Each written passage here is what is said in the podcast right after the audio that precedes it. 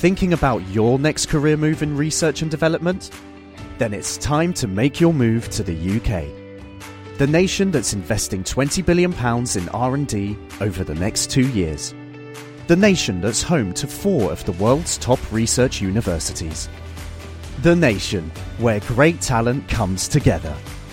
Visit gov.uk forward slash great talent to see how you can work, live, and move to the UK.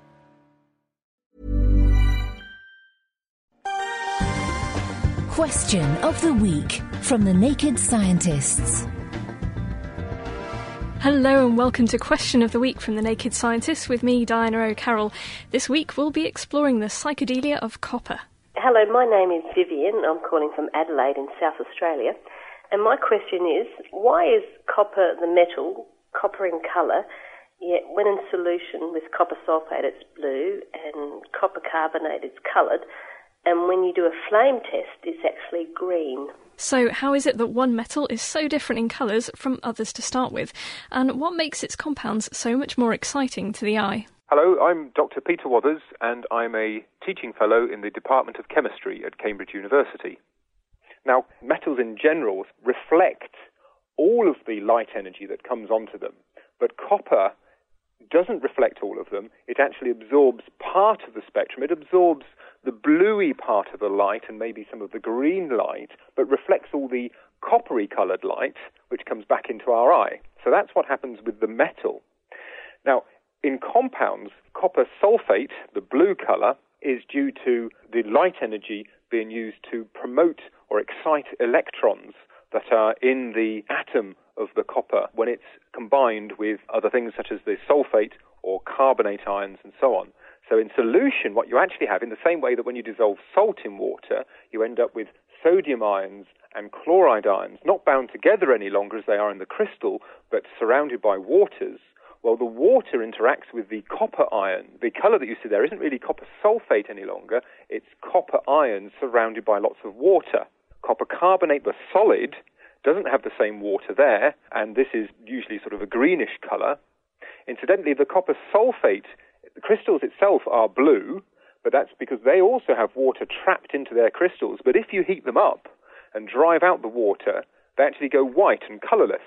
So it's the waters there that are interacting with the copper ions. Finally, the uh, flame test. Why does the element test produce a green flame? Well, this again is energy being used to excite the electrons in the atoms or ions and then when this energy is returned, is given out again as the electrons fall back down to their low energy levels, it gives out only part of the spectrum, but it gives out pure green light. The different electron configurations in copper leads to a more exciting selection of colours. When light, an electromagnetic wave, hits the copper atoms, it creates an electric current and the light is re-emitted. Copper atoms are special in that they have a reduced reflectivity at the blue end of the spectrum, producing reddish gold colours. With each new copper compound, the electron distribution is reconfigured and new colours are produced. Away from the dazzling colours now, why not get some shut eye to explore this next question? Hi, my name is Paula Ovi. I'm from Johannesburg in South Africa. My question is about dreams. I was wondering why it's so difficult for us to remember our dreams when we wake up in the morning. And take a deep breath for this question. Hello, my name is Jason Flakes and I'm calling from Annandale, Virginia. My question is, is how is it possible for a Bornean flat-headed frog to have no lungs and breathe through its skin. So, if you know why we forget dreams immediately after waking, or how a frog survives without lungs, then get in touch by emailing question of the week at thenakedscientist.com or join the discussions on our brilliant and shiny forum at thenakedscientist.com forward slash forum. Question of the Week is part of the Naked Scientists podcast and supported by the EPSRC, the Wellcome Trust, and UK Fast. Look us up online at nakedscientists.com.